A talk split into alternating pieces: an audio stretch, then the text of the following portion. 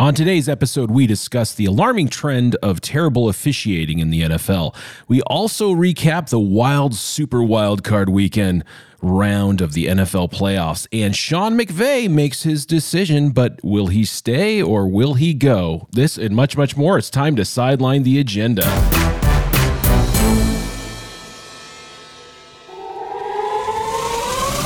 Welcome to Sideline the Agenda, the show that sidelines the talking points of the corporate sports media. We give you our opinions unapologetically, nothing is out of bounds, and every subject is fair game. Coming up, Brady goes bust, and the growing theme of bad officiating is becoming obscene. But first, we would like to invite you to join our agenda to sideline the agenda by subscribing to our podcast on Apple Podcasts or wherever you enjoy your podcast entertainment. You can also follow us on Twitter at Sideline Agenda. Sideline the agenda. Get off the sideline and into the game. Welcome, everybody, to Sideline the Agenda.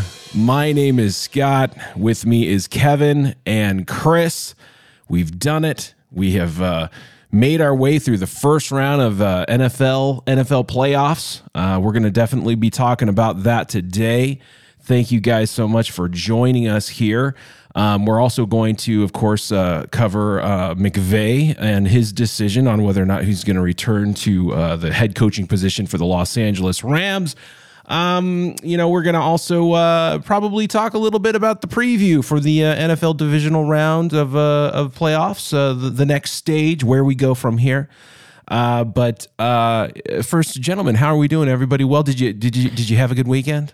I great weekend. Lots of good games. Yeah, that's for, for Amazing sure. weekend.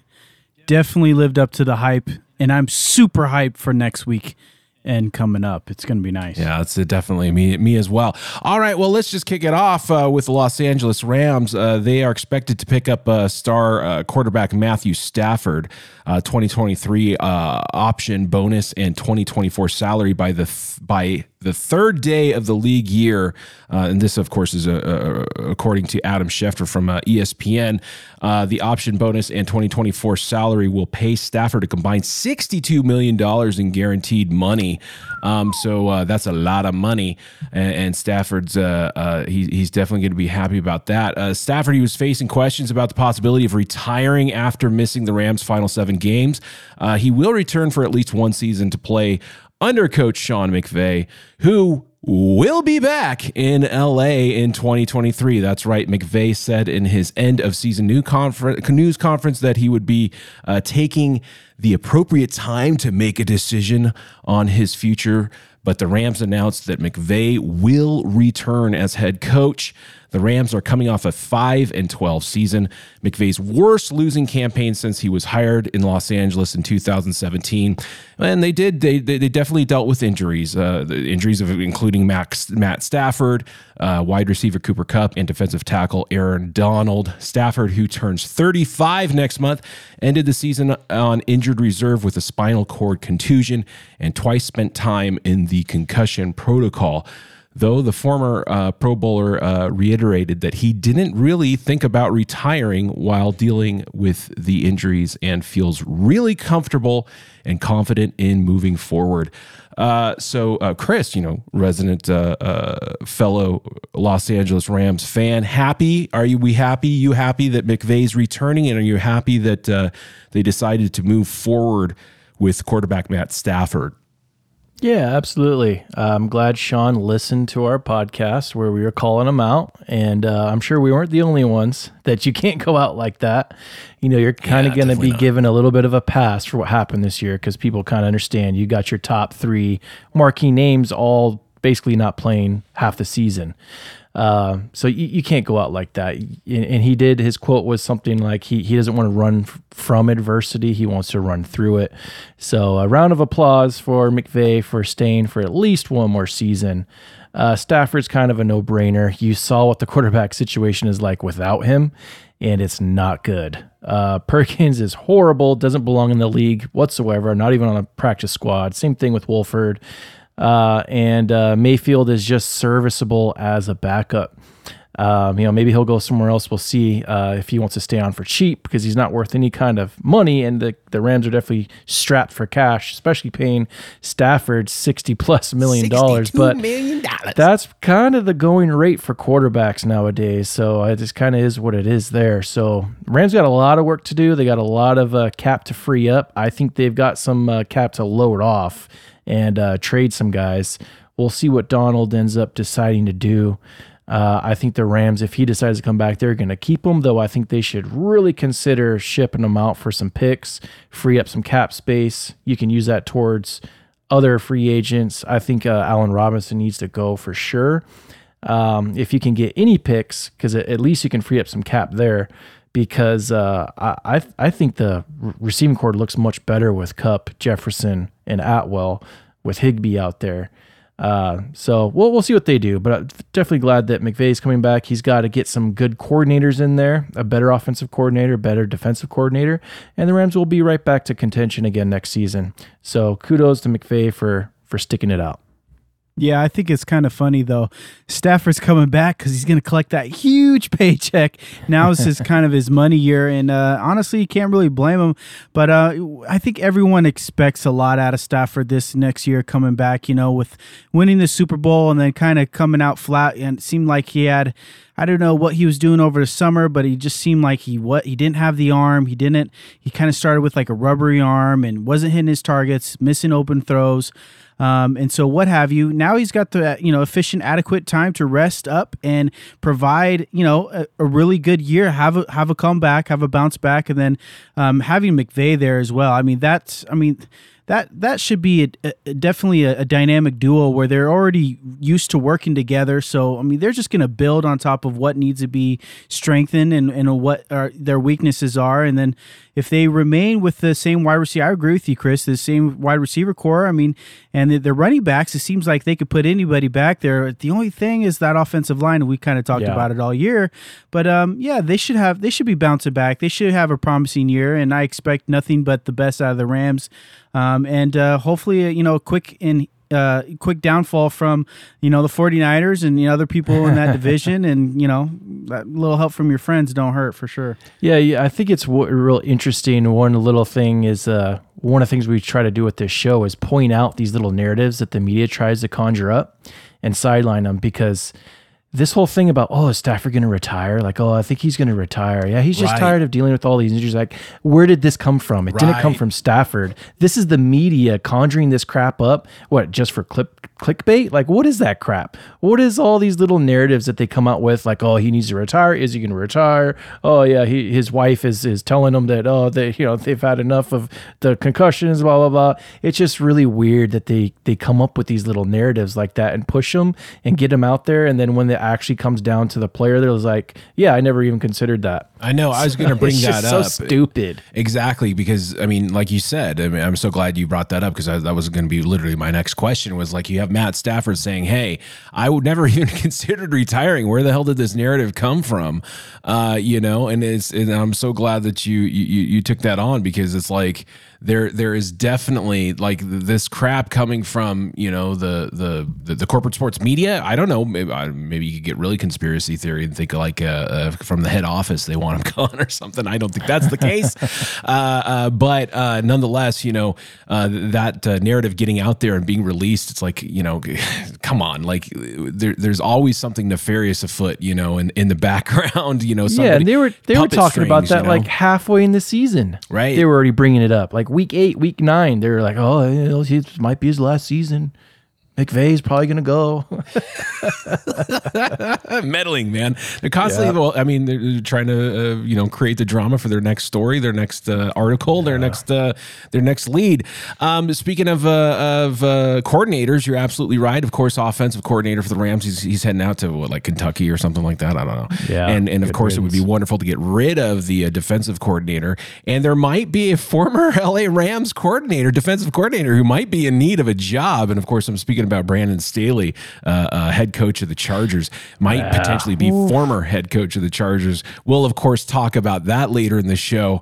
Uh, but isn't that that uh, uh, interesting? I, I, doubt that would be the case. Hard to take that kind of step back once you're at that head coaching yeah. position. But you know, it, it, might be a necessity at this point. But who knows?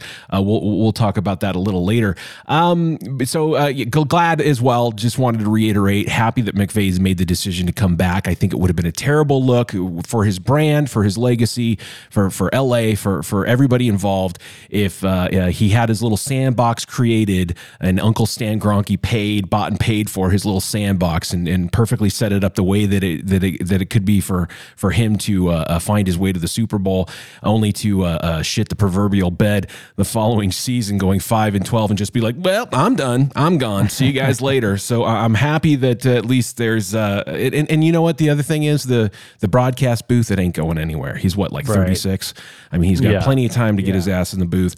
Uh, have a little self respect. Go out with a little bit of pride. At least tie yourself to like a nine and eight season, and then move on if that's the situation. But uh, you know he he's got weapons. He's got he's got things yep. that he can use. Like does, I think yep. it's all it's all up from from from. It can't get well. It can, but uh, hopefully it can't get any worse than than five and twelve. And you know what else can't get worse is the officiating. Speaking of the Rams, um, I wanted to uh, read this uh, brief part section of this article from Adam Schefter as well from ESPN. Uh, after multiple multiple controversial officiating decisions, uh, referring to Sunday's playoff shaping game that was between the Los Angeles Rams and the Seattle Seahawks, you guys remember that one? Multiple executives and oh, coaches yeah. said that the NFL needs to reevaluate how it chooses and trains its officiating staff for future seasons. Those same executives and coaches said game officials and the league missed multiple calls that helped key the Seahawks overtime victory over the Rams that sent Seattle to Saturday's wild card round and prevented the Detroit Lions from reaching the playoffs. Even the NFL's competition committee is aware of what one source described to ESPN as the worst officiated game of the year. Another team executive not associated with either the Rams or the Lions told ESPN there is a real groundswell of unhappiness with officiating that is much deeper than I've seen. And frankly, I haven't seen it uh, this league. I haven't seen, uh, frankly, I haven't seen in this league in years. Uh, I, I, think that this is a reoccurring thing that we obviously saw carry through even into the wild card weekend, and we can talk about these in greater detail. Um, but as as far as just uh, overall, uh, you know, observation. What are you guys thinking in regards to the trend of bad officiating, uh, backing up in relationship to such a pivotal moment for uh, that Rams uh, uh, Seattle Seahawks game? That was a very formative game. Um, of course, restricting Detroit Lions the ability to to you know go to the wild card playoffs and allowing Seattle to move forward um, it's it's I feel like the the the officials are too involved. They're they're getting way too involved in the game, and they're controlling too much of the outcome, and just becoming too much of a um, just uh, you know they they are becoming the factor, right? The X factor. Yep. It's it's not the turnover or the fumble, you know, that ends up deciding a game now. Seemingly, it's a bad call uh, yep. You know, and we've seen this multiple times. Um, I, I, I don't know. Should we we speak on this now, or should we just start getting into the wild card weekend and just you know as as this uh, ticks up? But you know, going back to that Rams Seahawks game, there was multiple bad calls. Of course, the roughing the kicker call, where you know a, a, a player was literally pushed into the kicker. Kicker even like kind of turns around to try to catch the guy. Uh, you know, and, and, that's called roughing the that that changed that game on a dime. Um, and then, yep. of course, there was the whole, you know, Geno Smith running into uh, Jalen Ramsey. Uh, as Jalen Ramsey's literally standing on the sideline, and Jalen Smith runs right into him. Ramsey lowers his shoulder, probably again out of, uh, you know, uh, uh of habit, you know, uh, uh, and and and then that's called, you know, like just countless countless calls, even in this game alone uh, you know, when something is so formative, when it is literally deciding who goes to the playoffs and who doesn't. Um, don't you think that officiating they should have more of a uh, uh, let's let's kind of swallow the whistles here. Let's kind of let them play, opposed to being such a factor, such a formative factor in regards to who uh, uh, who the decision of who moves forward. Yeah, the officiating has been an ongoing subject for us all season. I mean, we've been talking about it since uh, probably week two. You know, the Referee Accountability Act. I've been campaigning for that all season long, especially ever since uh, the refs robbed the Chiefs of a victory against the Colts with with that ridiculous call on Chris Jones, where he's just talking to a different another player, and the ref you know gets in there and throws a flag. And we saw that again this this last weekend with the Chargers, where a ref literally runs up into a player's face and then throws a flag. Like these refs, yeah, they're really getting involved, and it. Yeah, we'd like to take obviously not have them be a factor and take more of a back seat, but also they've got to make the obvious calls. Like you're talking about the Rams Seattle game that was just egregious. Right. It was horrible. Uh, they're they're making calls that shouldn't be calls, and then they're not making the obvious calls. like the guy has an interception and just taunts, you know, Bobby Wagner on the sideline. They don't call that. Metcalf headbutts Ramsey, and they don't call that. It, there's just so many different calls, and it, it is an issue. And uh, you know, this this would be a time for the Players Association. If you got all these players, and then you've also got you know owners that are that are getting uh, angry about this. The Players Association got to get involved, the owners got to get involved, and they got to come to the NFL and say, hey, this is a problem. This has to be fixed because not only is it just screwing teams over, but the fans are getting pissed off as well. And now I'm starting to see a whole lot of chatter online where people just think it's fixed. Right. Like it's it's yeah. getting to the point where people are just like, "Oh yeah, the NFL is rigging this game for this team. Uh, th- this one is fixed for Seattle. Oh, this one is fixed for Buffalo. Oh, this one is fixed. And, and you got fans that are saying they're not going to be fans for much longer.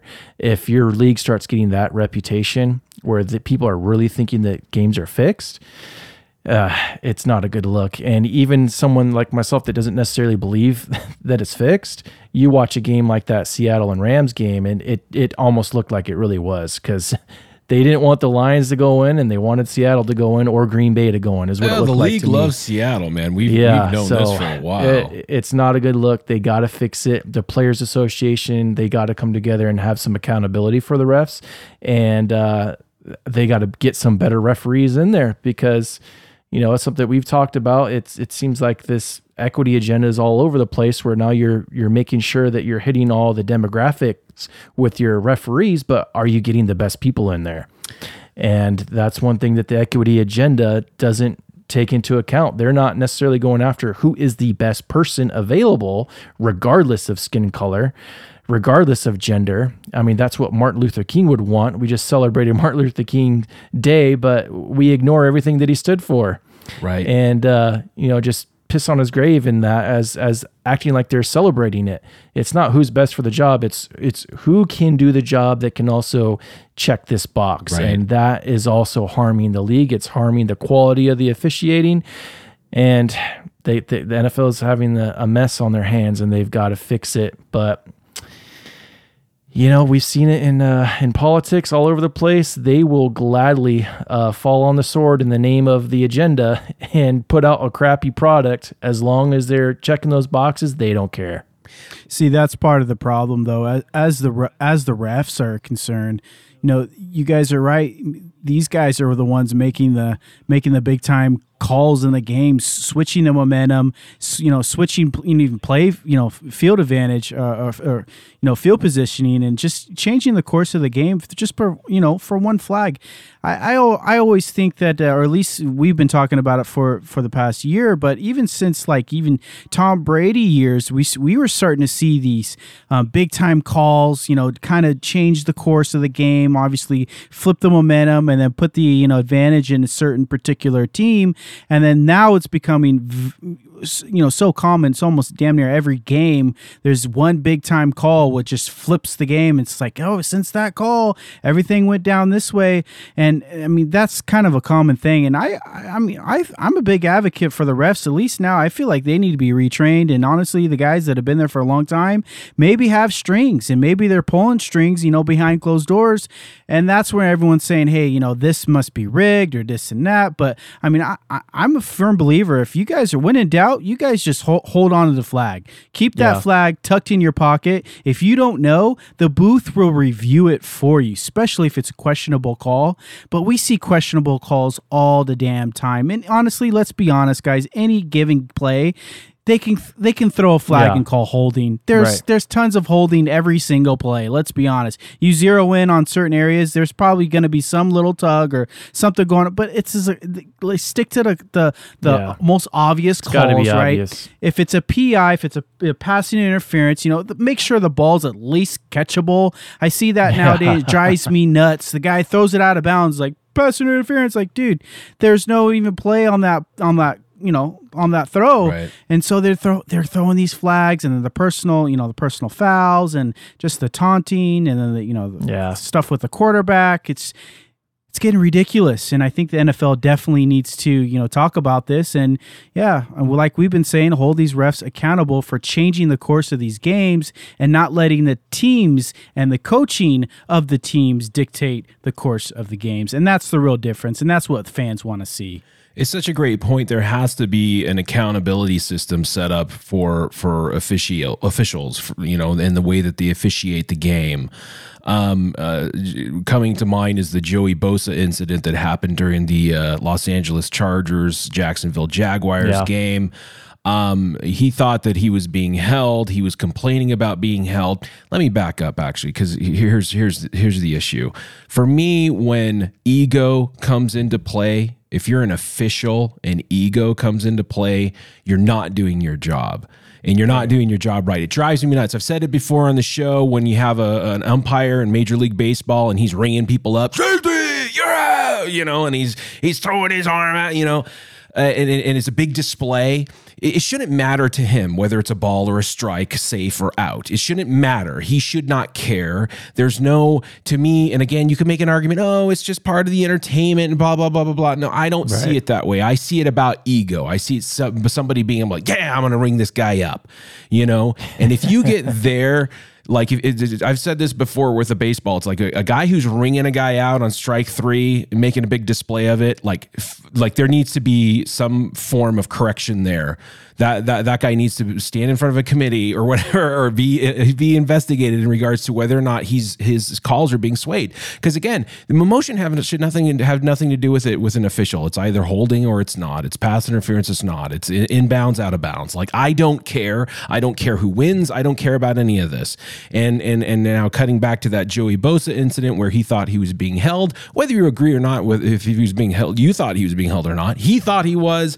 Uh, he he he made his complaints to the officials, maybe not colored in the best way, you know, maybe not tactful, but uh, nonetheless. And then you literally see the the the official like, "What did you say to me? What did you say to me?" Yeah. you know, running up, chasing Run up him down, face. running up after him. Yeah, he's heading to the sidelines. He's running after him. See, that guy's that. lost his shit. Exactly. There needs to be accountable accountability to that official because he's lost it right then and there when he starts chasing the player off the field to get in his face like, watch me do this. I'm reaching for that yellow. Brip, up in the air it goes. Yeah, sucker. I just hit you with a flag. That guy's not officiating at that point. It's all about him and his ego and and him saying, you know, to to Joey Bosa, you can't tell me what to do or you can't tell me nothing.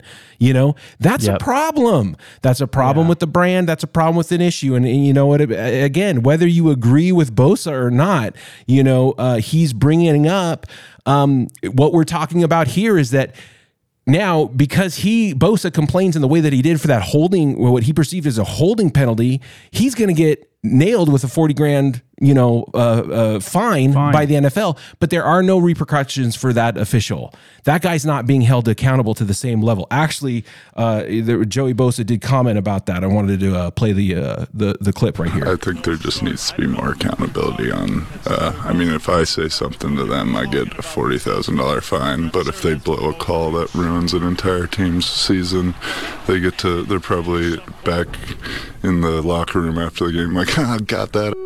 Oh yeah, got him. 15 yards, what a loser. I guarantee it. That's what they're talking like. I mean, despite the fact that he sounds like a stoner serial killer, uh, he, he's not necessarily wrong. And, and no. his main point is that they're they, they don't have the accountability that the players have, and why they don't right. because the the calls that they make literally affect those guys' money. They they affect because these guys get you know landmark uh, uh, payouts. You know, get to this uh, stage of uh, you know get to the playoffs, get to the next stage. And, you know, they, these guys all get bumps, they all get bonuses, they all get money. You know, and and the officials are literally messing with these guys' uh, uh, bank accounts and and and, the, and and and also just the leagues and the franchise and the product and all everything's all related, right? And it's all at some a group of of individuals that stand on the field that should be impartial and not care and not right. be emotionally involved and and uh, not get caught up in the drama and not swayed one way or the other and should just be cool, calm, and consistent but it doesn't seem that way at all. Uh, the, the, the, the, the sentence that stood out to me the most, that screamed out to me in, in Adam Schefter's report, was that multiple executives and coaches said the NFL needs to reevaluate how it chooses and trains its officiating staff. So obviously, yep. there are concerns from these executives and coaches that they are already privy to of, of the way that they are choosing and training, more probably more specifically choosing, going back to your point, Chris, in regards to who yep. does this person check a, uh, a, a, a, woke uh, uh, virtue signaling People that uh, never box? played football yeah, in their life. You know, yeah, well, we're going to fast track this person because, man, that's going to make us feel good when we don't care if you know the, the the shade of the skin or or the ponytail or not of the individual. You know what I'm saying? Like we just want somebody who is good and consistent, uh, and and and that's going to ultimately, to your point, Chris, affect the product as a whole. Yep. Yeah, it really does. And with Bosa, yeah, I'm sure he thought he got held a couple times, but I think the big one was the false start. They missed that blatant false start. Yeah and that was a game changing play. You know, the Chargers and Bosa even admitted this that they they blew it. I mean, he got a 27 point lead. There's no way. Oh yeah, and it should come down to the officials. Uh, you got to win that game. But even though they blew it, that that still is a major call, and that absolutely helped the Jaguars. And it it was a pretty obvious false start call. The guy jumps like a full half second early and I'm coming from his point of view. That's got to be extremely frustrating where you think you're getting held. This guy jumps early, it's not called, and then you get hit with the 15 yarder because you're venting your frustration, which then hurts your team even more. and then later on, the, the, you smashing your helmet on the sideline, like pretty much on your own sideline. And then you still get hit with another personal foul and you get ejected. I thought that was kind of lame. I mean, he shouldn't have been doing that, but like he was pretty much out of sight over there on his sideline, smashed his helmet. So that's where, to your point, Scott, the ego that you know that ref was just on him like a hawk, just watching him the whole time, just waiting for him to do any little thing so he could he could throw that flag on him. And it reminds me of a when you're talking about the umps, how you know they're trying to make a show, and and these guys yeah. reminds me of a quote of our our grandfather who'd say, to little kids like you should be seen and not heard these umps you guys should be seen but not heard you should try right. and make as little an impact as possible just call the obvious stuff and uh, get out of the way yeah, and to to Bosa's point, he's probably right. That official was probably just egging him on and getting in under his skin. He knew it was working. But I, I do want to point out this whole past weekend with the whole wild card. I mean, I, I would say every single game was terribly officiated, and I would say every single game was slanted in the home field advantage, which is very odd, very peculiar, and I don't get it. But you know, Jacksonville for them to come back, you know, Joey Bosa obviously dropped the ball for the defense with what three or four, you know, miscon. Uh, we'll get into that, Kev, the, the, the breakdown part. But yeah, yeah. I, I mean I know what you're saying, and uh, and and it does it, to me. It wasn't even just going back to Chris's point as far as the, like the league actually actively deciding who goes on to the next. I would sway. I would suggest that officiating almost seemed to swing towards who the bigger ticket item would be, or who the right. league would want to win. It's like you know there were the even uh, the other night with the Tom Brady and and the the Buccaneers. There was a, a blatant holding call on their two point conversion, and I don't know. You know, I, I think that that's just uh, uh, you know coincidence you know and and and, and maybe the, the, the mind sees what it wants to see. But at the same time if something like this is happening consistently uh, you know, then it starts to create these narratives. And the best way to stifle and stop these narratives from developing is A, improve the product, and B, have some form of accountability and transparency, yep. you know, and say, yeah, you know what? We did miss that call. And you know what? This individual has consistently missed calls and they're going to like not have a job anymore yeah. because you shouldn't. If you can't do the job that you have and you can't do it well, uh, then you shouldn't have your job. I, I, think everybody could agree with that, right? You know, uh, regardless of what box you may check or or not, you know, like you, you just shouldn't have your job. You're not good, and you're destroying right. the overall product, which is a multi-billion uh, dollar product that that uh, uh, can't can't uh, you know not afford, but shouldn't shouldn't you know lose its quality just for a couple of knuckleheads and in, in, in, striped clothing.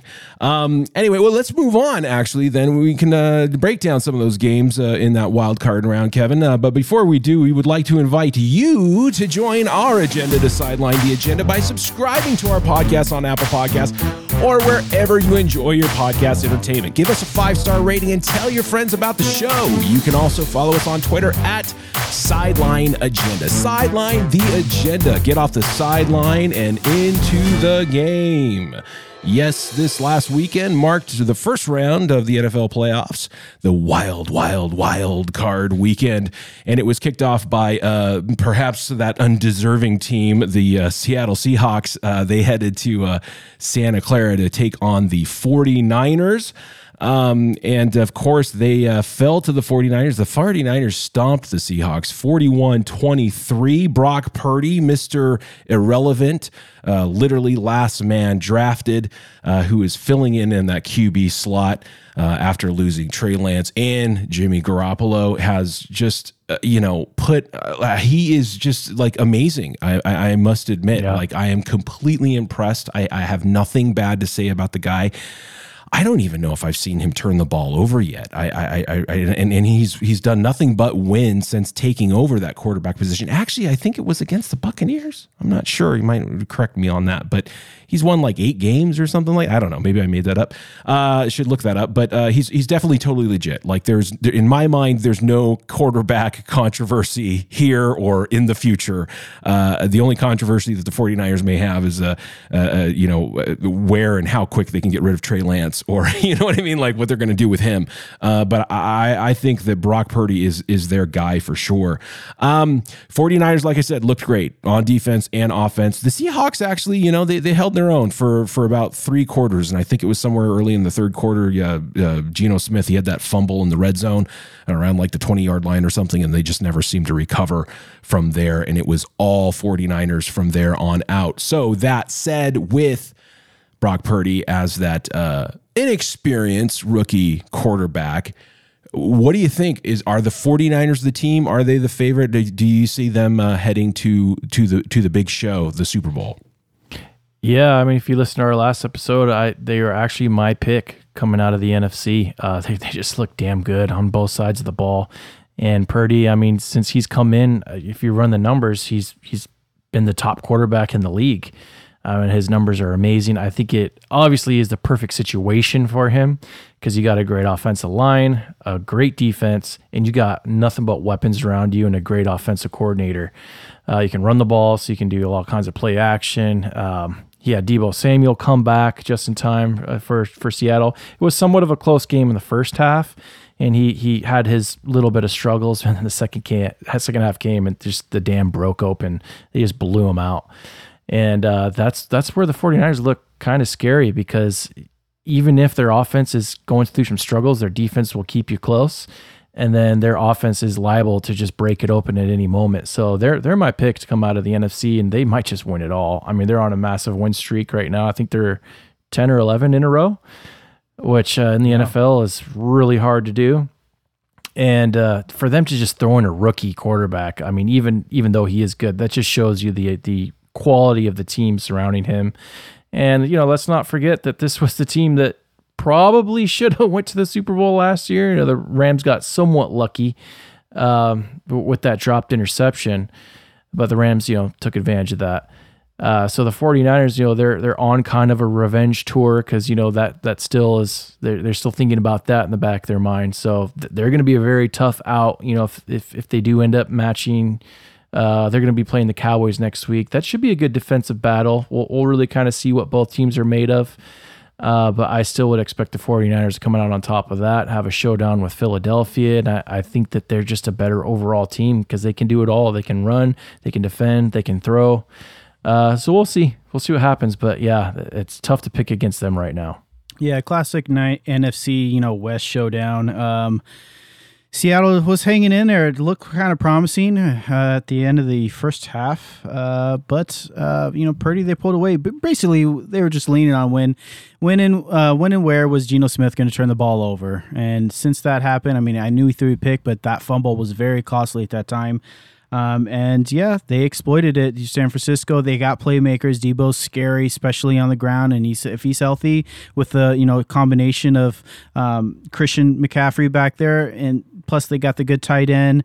Yeah, they're they're dangerous, um, especially in the postseason. But I think the only way that any of these teams are really going to beat the Frisco is if they can force the rookie to make some. I don't think he's a rookie, but force the the new quarterback in there, the young, yeah, he's rookie. fresh baby, Yeah, yeah, rookie, right? Six and. So he did win six in a row, but you know, force him to to lose the game, put pressure on him, make him have you know those instant decisions where he has to you know throw the ball up or get it you know get rid of it um, and see how cool uh, calm cool and collected he actually can really be. And i think that you know cowboys have a good shot at doing that uh, especially with their front four. I think they can put some pressure on him and see if they can uh, you know change his game so to speak. But yeah frisco scary and that was a big win for them Yeah, the Cowboys, they definitely did that to Brady the other night. And so I think you're absolutely right, Kevin. That's that that'll be the true test of Brock Purdy. I mean, the 49ers are rolling. They haven't lost since October. Uh, they are a tour de force, uh, especially on defense, but their offense, man. I mean, again, you know, it's easy to diminish to say the Seattle Seahawks, but it's like Brock Purdy, Mr. Irrelevant, drafted what, 262, very last like person picked, right? Comes in, steps in, playing in the wild card round, uh, and he throws for 332 yards, three touchdowns. I mean, he's running the Yeah. ball. That you just don't do that. You know what I mean? Like they really truly do have something special there. And and again, you know, I've got no love for for the 49ers, you know, as a as a Rams fan, but I was watching this game just completely impressed. I was like, god, there's just not a bad thing I can say about this kid. Like he's cool, calm, and collected. He's or he's running the team. You can tell that he's holding guys accountable within within the huddle. You know, like he he was he was managing the the, the 49ers offense as as a quarterback should, and and uh, it was uh, really refreshing to see, and um, to to see him go against Dallas and and to your point, Kevin, that defense that's going to be the great test. And and is is he going to rise or is he going to fold? I think he'll rise. Um, but uh, again, as I predicted in our previous show, that uh, you know I, I, I, am expecting or was kind of banking on that you know that rookie mistake in, in the 49ers to fall. That could still definitely happen against Dallas. But I don't know. After what I saw against Seattle, like I, I've he's got nothing but my confidence. I think that they're definitely poised to uh, to to go all the way, um, if not very deep, and uh, you know pot- potentially make their way to the to, to the Super Bowl. If not win the whole thing, I wouldn't be surprised because I think that um, they've they've got something definitely special going. I mean, you just look at all those numbers, like Christian McCaffrey running for 119 yards, Deebo, you know, with his you know 32 rushing and and and 133, you know, in the air. It's just, I mean, they're just they're they are a threat. They've got one guy. They, I mean, excuse me, they have not just one guy. If one guy isn't doing well, they just go to the other and, and then the other, and they spread the ball. And they've got so much talent on that squad. It's like God, who do you, you can't guard them all, right? You can't guard them all. So uh, the 49ers are definitely going to go deep. And I, I'm definitely looking forward to that matchup against uh, the Dallas Cowboys. Okay, well, let's uh, to talk about them Chargers, right? The Los Angeles Chargers uh, headed to Jacksonville to take on the Jaguars. And this game was all Chargers, man. What were they up? 26 to nothing? 27 nothing, 27, yeah. excuse me. You're right. uh, uh, to nothing. Like what happened to the Chargers? They they we walked away from this game thinking it was completely over. Uh, only to come back to see that uh, the Charger, excuse me, the Jaguars were, were lined up for a game-winning field goal, Right. and uh, boy, did that, that ball go through the uprights, and uh, Jacksonville walk away with the win. What happened? Uh, you know how how how do you explain this other than this being extremely on brand for the Chargers? Um, to to completely give a, a game away uh, the way that they do in the second half, and then also too like how do what do, how do they move forward? Um, and and and I don't know. Does Brandon Staley have a job after this? I mean, what are your collective thoughts about the Chargers, and then you know what are you thinking about the Jaguars moving forward? Yeah, this is really kind of a tale of two cities here. You got the Jaguars that just kind of never seem to quit. They showed you both of the Jags. I, I was talking about all season. They're like a Jekyll and Hyde team, and this really came to fruition in this game where you got four interceptions in the first half. The other team jumps out twenty-seven nothing, and then they flip the script and turn into the opposite Jaguar team that's just one of the best teams in the league, it looks like. Uh, Lawrence throws for four touchdowns. You know, they come all the way back. Uh, they just got that never quit, never say die mentality, which, which is great from a young team. Um, don't expect them to go much further, but I, I, think coming next, you know, two to three years, they're they're going to be a force to be reckoned with. Um, and then the Chargers, like you said, just kind of on brand. They always find a way to kind of make the game close at the end somehow, and seem to somehow always lose by a field goal at the end, no matter who they're playing. Uh, a couple crucial plays, you know, there was the missed false start uh, that that and the Bosa penalties. Um, probably the really crucial play was their their field goal kicker missed that field goal with yep. I think it was in the for, in the fourth quarter. He just shanked it to the left, and you didn't think that was going to be a game losing kick at the time because I think they were still well ahead, but it just came back to get them. Uh, but anytime you got that much of a lead, you got to be able to basically just run the clock out. I mean, your offense needs to be able to just get first downs, run the ball, keep the clock rolling uh, but you know, with Herbert, they want to throw the ball, and you get incompletions that stops the clock. You, you just can't do that. It, that's just bad management. it comes down to Staley, I think, at, at, this point with how they were able to let a team like that back in. Uh, there shouldn't be enough time on the clock for them to come back from 27 down. Uh, I think mid to late in the second quarter. That's just inexcusable. So if Staley's on the hot seat, I, I would not blame the Chargers at all. Uh, he has got to the playoffs two years in. Oh no, they they did miss it. It came down to the wire last year, and that, actually they missed it last season because of Staley again, and, and some of his his going for it on fourth down in like the first half that cost him that one. So uh, yeah, they might be looking to go in another direction. You know, maybe his niche should be defensive coordinator, not head coach. Uh, but yeah, it's devastating for the Chargers. You know, very exciting for the Jags, but n- not a good situation for the Chargers for sure. I will say though, Chris, that that last game that you know uh, decided the last slot for the the playoffs, the Chargers and the Raiders. That was an amazing. No, game. that was a good, great. That was an amazing. It went back yeah. and forth. Yeah, overtime. Um, but this one, uh, Jacksonville Jaguars. What the heck got into them? Did they go back there and just you know drink a bunch of Gatorades and just figure out okay, let's stop playing like a bunch of sissy little cats and actually go out here and play like some Jags? I don't know, guys. Trevor Lawrence going out there throwing four picks, is just ridiculous, right? But at one time, the Chargers we're at a 98.5% of winning this game.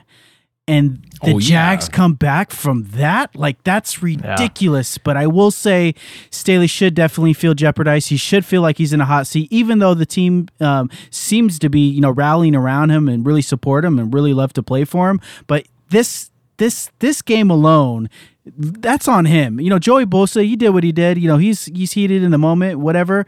But that's really on him because I will say that you know Austin Ekeler, he finished the game with this lead. Guys, keep this in mind. You got a twenty-seven and zero lead, and Austin Ekeler only has thirty-five yards. Like, get out of here! You need to be throwing the. You need to be get, running the ball a lot Yep. more than than Yep. 13 carries. You need to be handing him the ball, dictate the game, run this game out, and then you know you get to the next round. That's a no brainer. And you know for the Jags, I mean it's it's super exciting for you guys, and there was a lot of home field fo- calls there to kind of let help you know w- um you know lead this uh this victory for you guys. But regardless.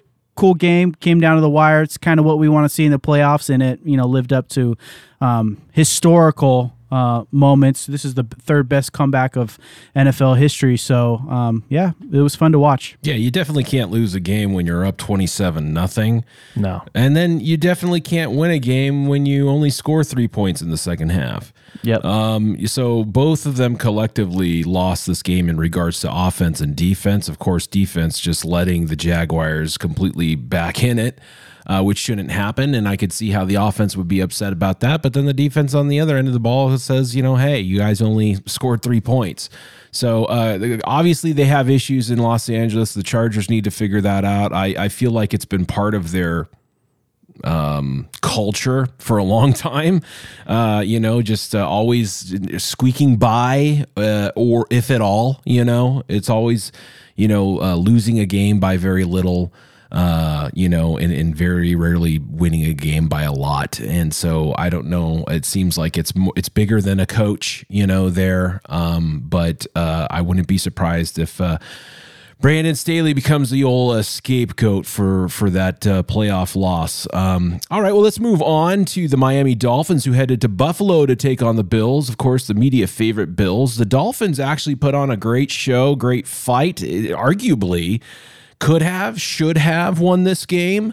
Uh, Jaylen Waddle, he missed multiple attempts, multiple passes thrown to him that uh, you know would have been for big yards. And, and Mike McDaniel, head coach of the Miami Dolphins, just doesn't seem to know how to clock manage or, or get his team out there to hike the ball before the you know the play counts over. I mean, that was just uh, amazing to me to see how many timeouts that they had to call and burn uh, just just because of that. Um, I was, you know, I was really impressed, I suppose, considering that the Dolphins were not playing with their starting quarterback Tua Tagovailoa and kept it competitive, and arguably probably should have beat the Bills. Uh, but it wasn't necessarily because the Bills looked uh, bad. The Bills didn't look great, but they didn't look terrible, you know. Um, so uh, I, I, think that the Dolphins were able to give them a run for their money. And, and like I said, they, they could have very easily won this game. Uh, what do you think about the Bills moving forward and, and, and the job that uh, Miami did uh, in Buffalo? Yeah, anytime you're playing a division rival like that, third time you play them, you, they're generally going to be pretty tight games. Uh, Bills for sure to look vulnerable. And yeah, if you're a Dolphins fan, I don't know how mad you can be right now at your coach for not being able to get a damn play in in time three times on a crucial drive. You got to burn all your timeouts that you really desperately needed later on in the game. It, it took away your chance to come back one last try. And then on a fourth and what, a, a couple feet, you can't get a play in. Right. you get a delay a game. Oh, that's just horrible. Like it's that literally can't happen. I mean, that's that's like preseason stuff. That's stuff that you you kind of maybe have an issue with here and there in the preseason, but you get it figured out, and uh, that that's kind of that's inexcusable. Like Staley blowing a twenty-seven to nothing lead, uh, you not able to get calls in, that's inexcusable. Um, you know that they'll they'll be a good team going forward. We'll see what happens at the quarterback position. I know that the the general manager is saying that Tua is their guy, but we'll see what happens there. But the Bills definitely look vulnerable. Um, that, that's going to be a huge matchup. It's the matchup we are we're kind of hoping for that Bengals Bills matchup. Both teams looked in danger of losing. I, I know we'll get to the other one coming up, but yeah, the, the Bills, you know, they're not the juggernaut that that the media was, was saying they are. Uh, obviously, they've had a lot of injuries, um, but you know that's kind of the nature of the NFL now. So, uh, great game. I thought it was going to be a blowout. Miami was down. I think it was almost it was like 17 nothing, something like that. And uh, yeah, for them to come back and and almost should have, would have, could have pulled it out at the end if it wasn't for their ineptitude and getting plays in. Uh, so great, entertaining game. Uh, would have been a major upset with the third string quarterback. Uh, but yeah, it just kind of shows the talent that they've got uh, on that squad. So good things to come with for them. Guys, yeah, some to be expected, right? The Bills come out there, put a slacking on the Dolphins, and then Dolphins miraculously were in the game. I was like, whoa, they actually have a chance to get this, guys. If I was a Dolphins fan, I would hate how they ended this game. I I, I get it. You get beat, beat, but don't beat yourself. And the, the coach and and the, even the maybe the quarterback, I don't know, you know, young guy out there, second stream, whatnot. They need to get the they need to get out there, get get to the ball, snap it, and you know, uh, run the next play efficiently. But y- you can't be coming out there. And, and, and I will say this though, in their defense, I think that the um, on that last possession on their march down to you know win the game, I think that um, you know that third down, I think that was pretty crucial. I think that's why they were so hesitant because the refing they blew that call. They they marked that ball you know yard or maybe yard and a Yeah. half back from where it should have been. And with that third down, excuse me, that was second Now With the third down, that should have got him the first down. And so the fourth down came up and it was fourth and inches. And so technically speaking, with the missed calls, you know, which the booth, I don't understand it. There's booths, there's people sitting up there and they could definitely radio down to the guys on the field, like, hey, you know, you should probably move that back up a yard. Um, or, or, you know, be a little more efficient that way. But that was a huge, um, huge miss for, you know, the Bills. And again, that's a home field, uh, home field call for the Bills. But uh, regardless, I thought it was cool to see the Miami Leafs in it and had a chance to. It just would have been nice to see them, um, you know, get to the line of fourth and inches and run the quarterback sneak, right? Because everyone is expecting it because that's what works in those type of situations, which was a no-brainer, um, and you know at least have a chance to win the game um, rather than kind of get caught on their heels and then make some ding dong plays on the fourth fourth down that wasn't really efficient anyway. Um, but all said that, you know, all, with all that being said, you know, next week should be exciting. So um, it's pre- it's to be expected. So Would have been a great upset, man. Boy, boy would that have rocked Yeah. everybody's mind. Yep. the Dolphins with a backup quarterback of Sky- Skylar Thompson went in and into Buffalo and uh, beat the media favorite Buffalo Bills. Man, my goodness, uh, uh, that that that would have been great. And why they didn't work the ball more to to, to Hill, uh, Tyreek Hill, I I, I don't understand. But uh, there's going to be a lot of um, self assessment uh, in Miami, I'm I'm sure. Well, let's move on to the. I hate to tell tell you, I told you so. Uh, but the Vikings, uh, they they hosted the New York Giants, and the and the Giants beat them 31-24. Um, you know, I yeah, I'm going to take my uh, my bow here. I totally called this upset here because uh, again, in especially in this stage, I feel that uh, defense uh, wins out, um, and the Giants definitely have a better defense than the Vikings do. I mean, the Vikings are like the worst what were they like 13 and 4 team in the NFL. Yeah. I mean, talk about what a wonderful record you would think just based off of the record that these guys are a juggernaut, but they're not quite that. Uh, so what happened here? Minnesota at home. Um, definitely the, uh, the the the favorite. I wasn't sure actually. I didn't see what the point spread was to this. Doesn't matter. Point is, is that uh, uh, Daniel Jones, man, he he he did it. He threw for 301 yards, two touchdowns. And the thing I like about Daniel Jones is that he doesn't turn the ball over. I think he averages like 1.06 turnovers a game uh, for his career. You know, um, and I think that that uh, is is uh, priceless when it comes to the playoffs. Um, you know, uh, we're going to get to Dak. Dak, who tends to, uh, you know, at least give the ball over twice in a game. He was very good the other night, but uh, nonetheless, uh, you know, I think that's a difference maker. You know, so um, wh- what do you think? What do you think of the Giants? What do you think uh, the Vikings? And uh, was this expected? Uh, seemingly so. Um, and uh, uh, how do you how do you think uh, the Giants are going to do moving forward?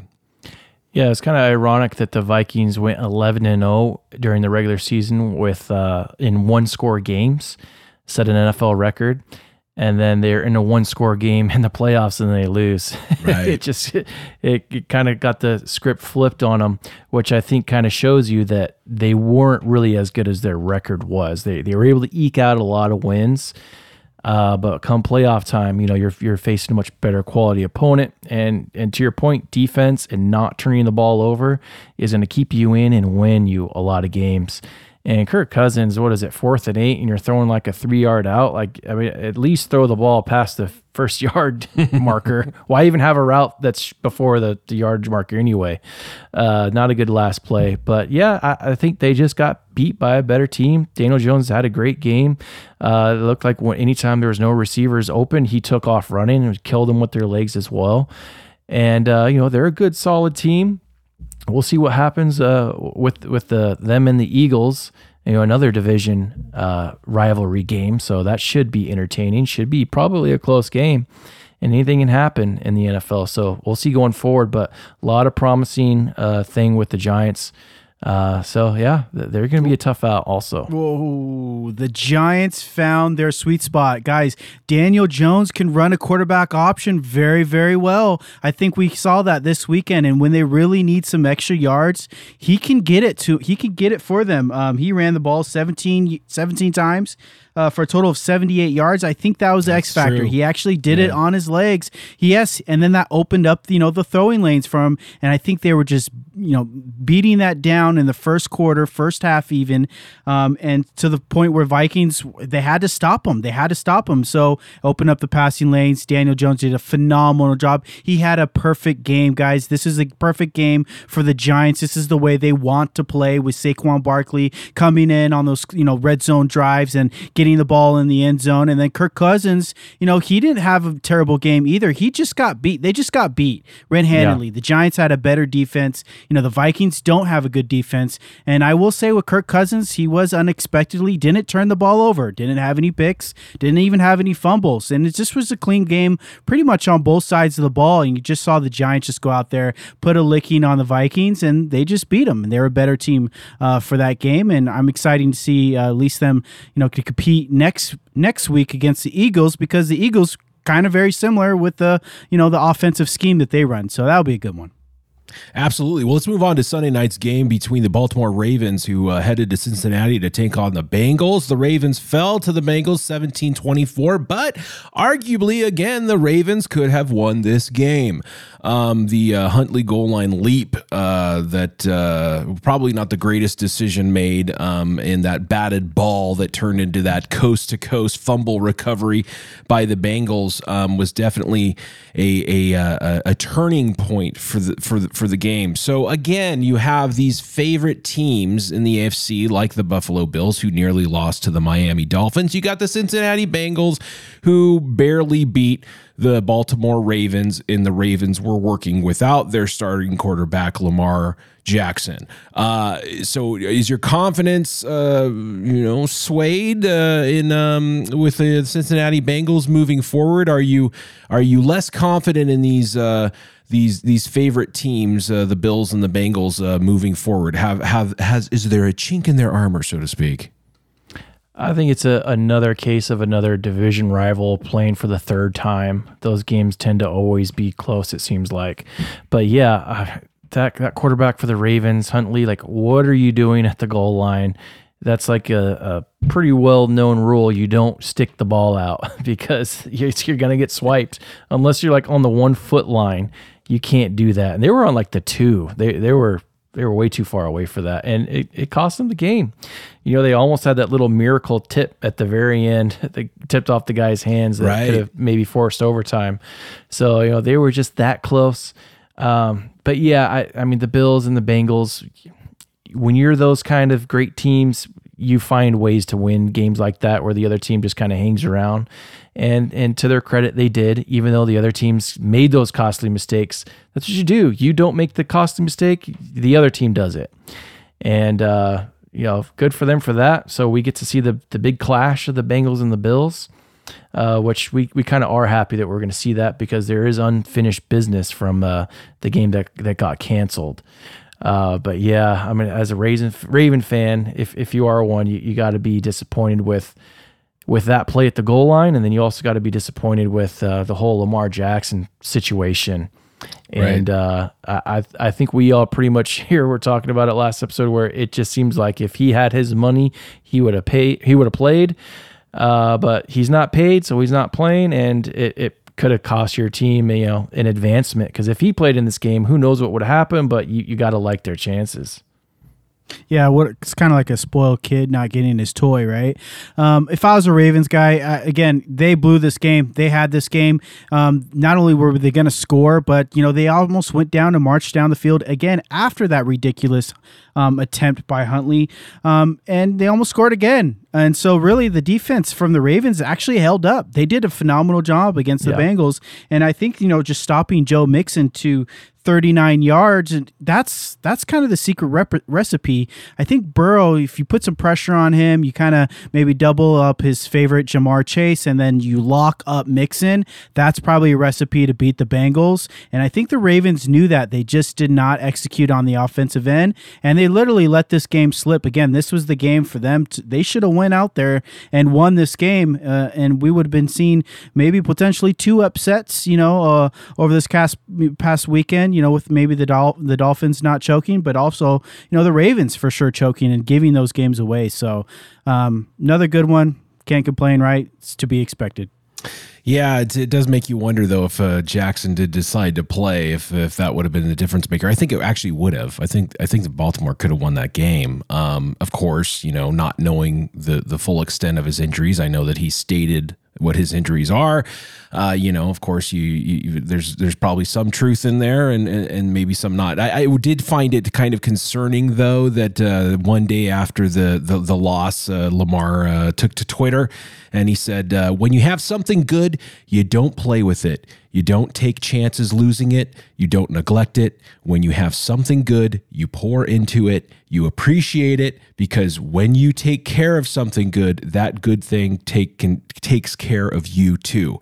So kind of a cryptic message, but Yeah. obviously repeat, reading between the lines, like you were saying, Kevin, kind of sounds like a little spoiled kid, you know, um, and that uh, he probably was holding out because he was feeling underappreciated. He wasn't getting a enough lap time with old uh, ownership and head coaches and getting the head pats and stuff. That uh, I guess Three he needs games away bad. from the Super Bowl. Like, Exactly. Come on. I know. Going back to like Michael Vick, Michael Vick was catching some heat because he said, uh, "What he say?" He said, uh, "You're three games away from the Super Bowl. Put on it. Put a brace on it. Um, get into it. Get it going. Put a brace on it. Let's go." I played a whole season on a sprained MCL. Um, you know, uh, it's uh, there's there's both sides to that, right? You know, because you, you got to protect yourself and your brand and your your your body, but you know, you, you also you know there's something to when it comes to battling it out, and, and like you said in our previous show, Chris, where it's like if he had that big paid contract, would he have played? You know? And and um i don't know. I, I would l- like to think that he would have been out there if he got his money. So it sounds like uh, uh sour grapes here and he's he's just pouting and throwing himself a pity party on the sideline. So i don't know. That raises questions and what his future's like in baltimore. Um let's move on to uh, monday night. Uh the uh, cowboys they headed to tampa bay to take on tom brady and the buccaneers uh, the Cowboys, uh, America's team, they beat the Buccaneers 31 14. Uh, Tom Brady had never lost to the Cowboys before. Yeah, I think he was like 8 0 or maybe 7 0, and now he's uh, 8 1 or 7 1, as uh, however it, it goes. Um, and, and boy, did he look flat. Like he just did not look good. Dak, however, looked great. He looked on point. He he didn't. I don't think he turned the ball at all or, or turned it over. You know the entire game, which is just you know uh, amazing. Um, and uh, the Cowboys defense, man, they were they were aggressive. They were all over Brady. Brady was definitely pressured, definitely razzled. Um, and uh, uh, you know it, it just was all Cowboys all night, except for the field goal uh, kicker, uh, he, the extra point cover. he was he missed four in a row. I think that's the first time that's ever happened. So that was kind of uh, insane to see.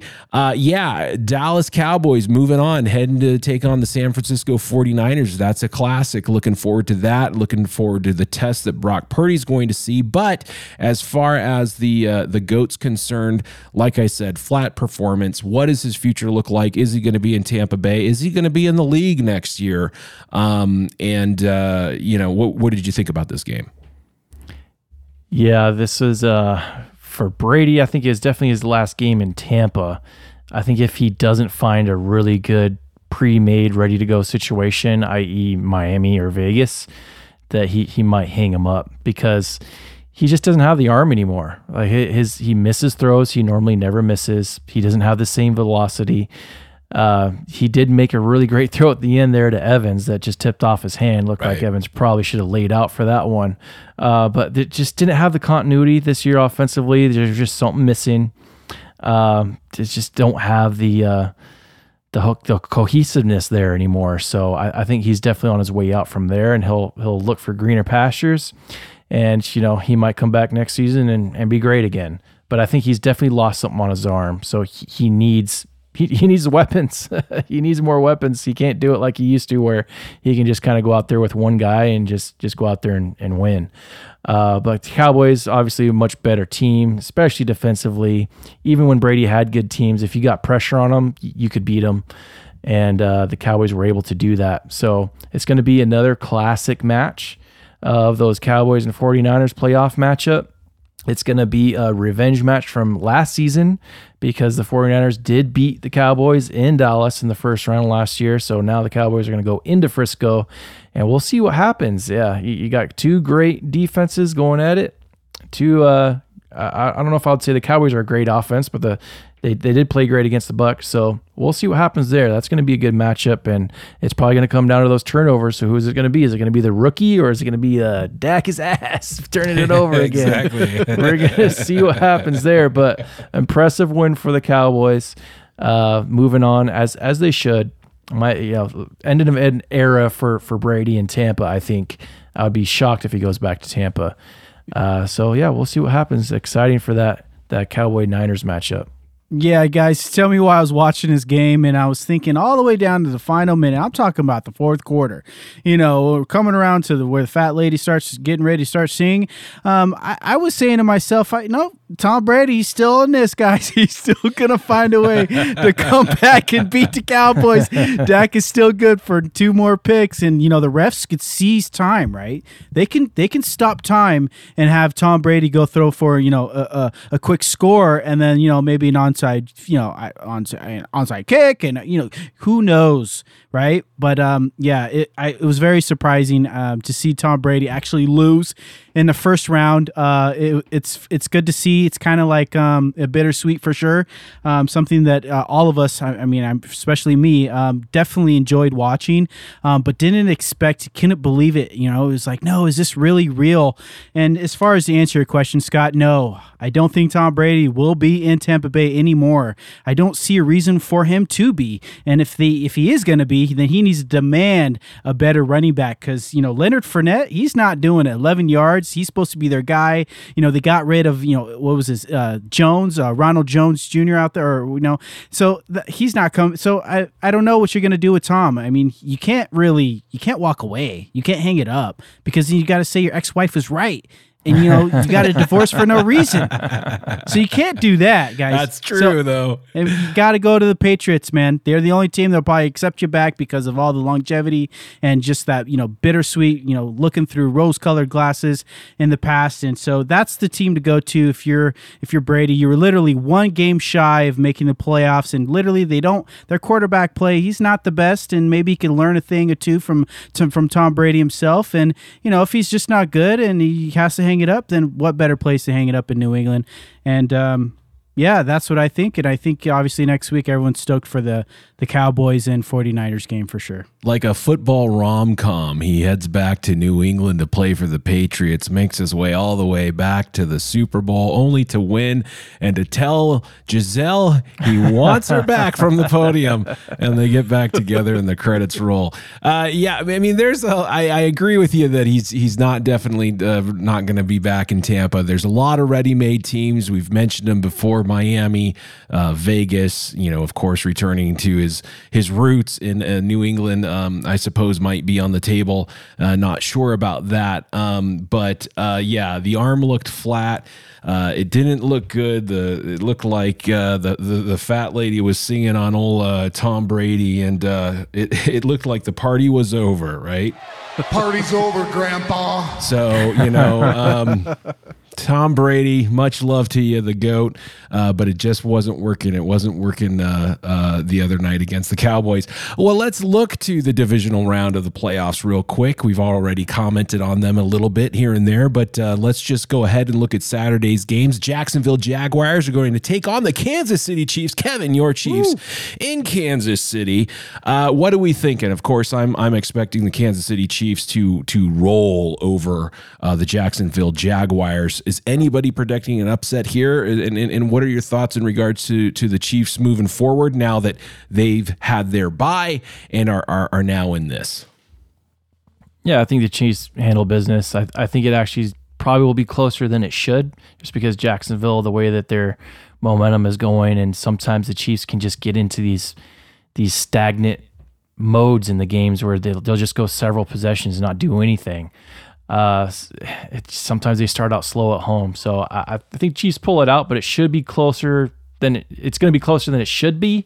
Uh, but Chiefs will pull it out in advance. Yeah, I agree. Especially at home. KC, you guys have this is it, right? You guys gotta, you know, this is why you want home field advantage. So the only upset I'm calling right now is if Travis Kelce doesn't score three touchdowns out there, because I don't think anyone on the Jags defense should be able to to stop Kelce, and that will be the biggest X factor in my book.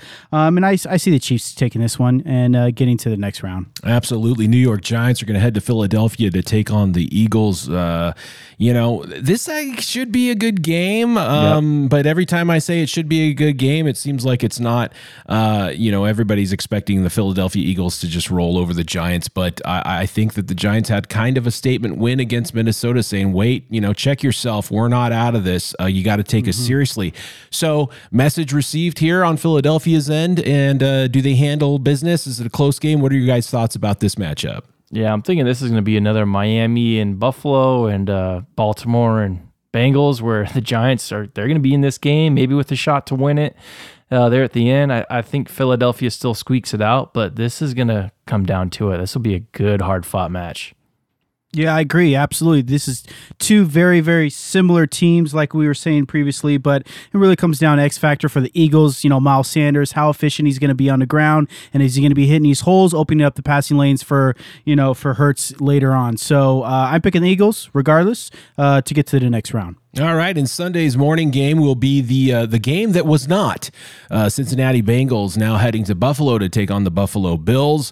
I imagine this is going to be you know uh, that uh, um oh gosh how would i describe it? Like the the the, the good tv that broadcasters are looking forward to this matchup is going to be a lot of those pregame sizzle reels. Uh I, I imagine Damar Hamlin's going to be there you know waving the three flag around you know if his heart permits. Um you know we're going to get a lot of that and rightly so i suppose but it's going to be great to see that this game finally actually happens.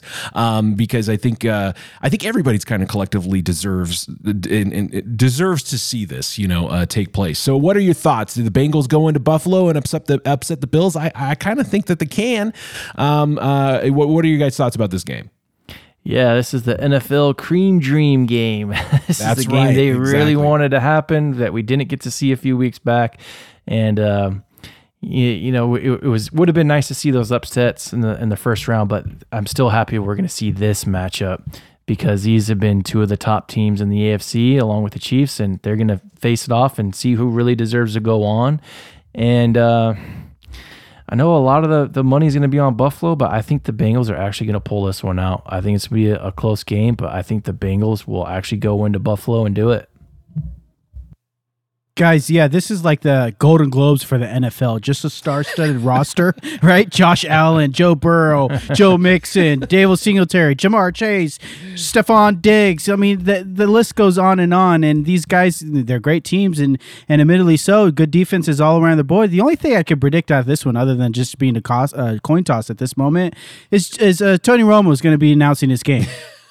That's it. I mean, I, I, honestly, this could go up in the air. Any one of these teams could grab this game. Um, I'm I'm going for the Bengals. I, I think the Bengals might get this one. Um, but again, I don't know any given Sunday. But I know that Tony Romo will be annoying me the whole damn game, and that's the only thing I know I can count on. Yeah, and you'd like to have the Bengals win because then if your Kansas City Chiefs win, then they'll have home field advantage uh, against the Bengals, of course. All right, and finally, the Dallas Cowboys are going to uh, head to Santa Clara to take on the San Francisco 49ers. Of course, San Francisco 49ers have the Mr. Irrelevant, completely irrelevant sensation Brock Purdy as quarterback. Oh, man, a massive defense and a high flying offense at that. I don't know. Are the 49ers even beatable? I think if anybody's going to give them a run for the money, uh, it's going to be that uh, Cowboys defense. Not entirely entirely sure about their offense because we all know that they have issues. Dak Prescott has issues, and sometimes Dak Dak is ass. You know, we have those issues where Dak is ass. Um, and and and we definitely didn't see it the last the other night against the Buccaneers. That's for sure. Dak looked great. I'm going to give him credit there, but sometimes Dak is ass. Yes. And that is what you have to deal with. So, uh, what are you guys' thoughts about this matchup? Dallas Cowboys, 49ers, classic, 90s classic, mid 90s classic for sure. I feel like I'm being transported back to 1994. Um, uh, what, what do you think of this, and uh, who do you think takes it? Yeah, I think uh, the Niners come out on top because obviously they're my Super Bowl pick. I think that uh, the Niners do what the Bucks can't. Uh, the the Niners can run the ball, and the Cowboys have been suscept- susceptible uh, to the run. The Buccaneers can't run the ball at all, so they didn't have to deal with it. They could just pass rush all day long, which is their strength. So they dominated the Bucks. You can't do that against the 49ers. They're going to run at you. They're going to run up the middle. They're going to run at the edges. They're going to throw screens. Uh, they're going to play action, hit you deep. So the Cowboys are going to have to be on their real A game to win this. Dak can't turn it over. Um, but I, I think the 49ers got too much firepower for them on both sides of the field. So I think Dallas goes into Frisco and and, and goes home. Guys, this is a good one. I'm super excited about this one. I have to say it. I think that this one's going to be the exact opposite of what we're all anticipating. I think this is going to be a sleep fest. I think it's literally going to be like a nine to three or nine to six kind type game, and there's going to be a slop play on both sides of the offensive ball. Um, I hope not, but I'm just what I'm predicting. I think Dak's good for two interceptions. I think the the rookie Purdy, I think he's going to get press, uh, pressured and throw a couple picks himself, and I think it'll be like a you know 12 to 9 type game and uh, i see the cowboys pulling through i think that they can win and uh, yeah i'm going to pick the cowboys on this one Ah, that would be something, right? Definitely, like you said, not what anybody's predicting or thinking for sure.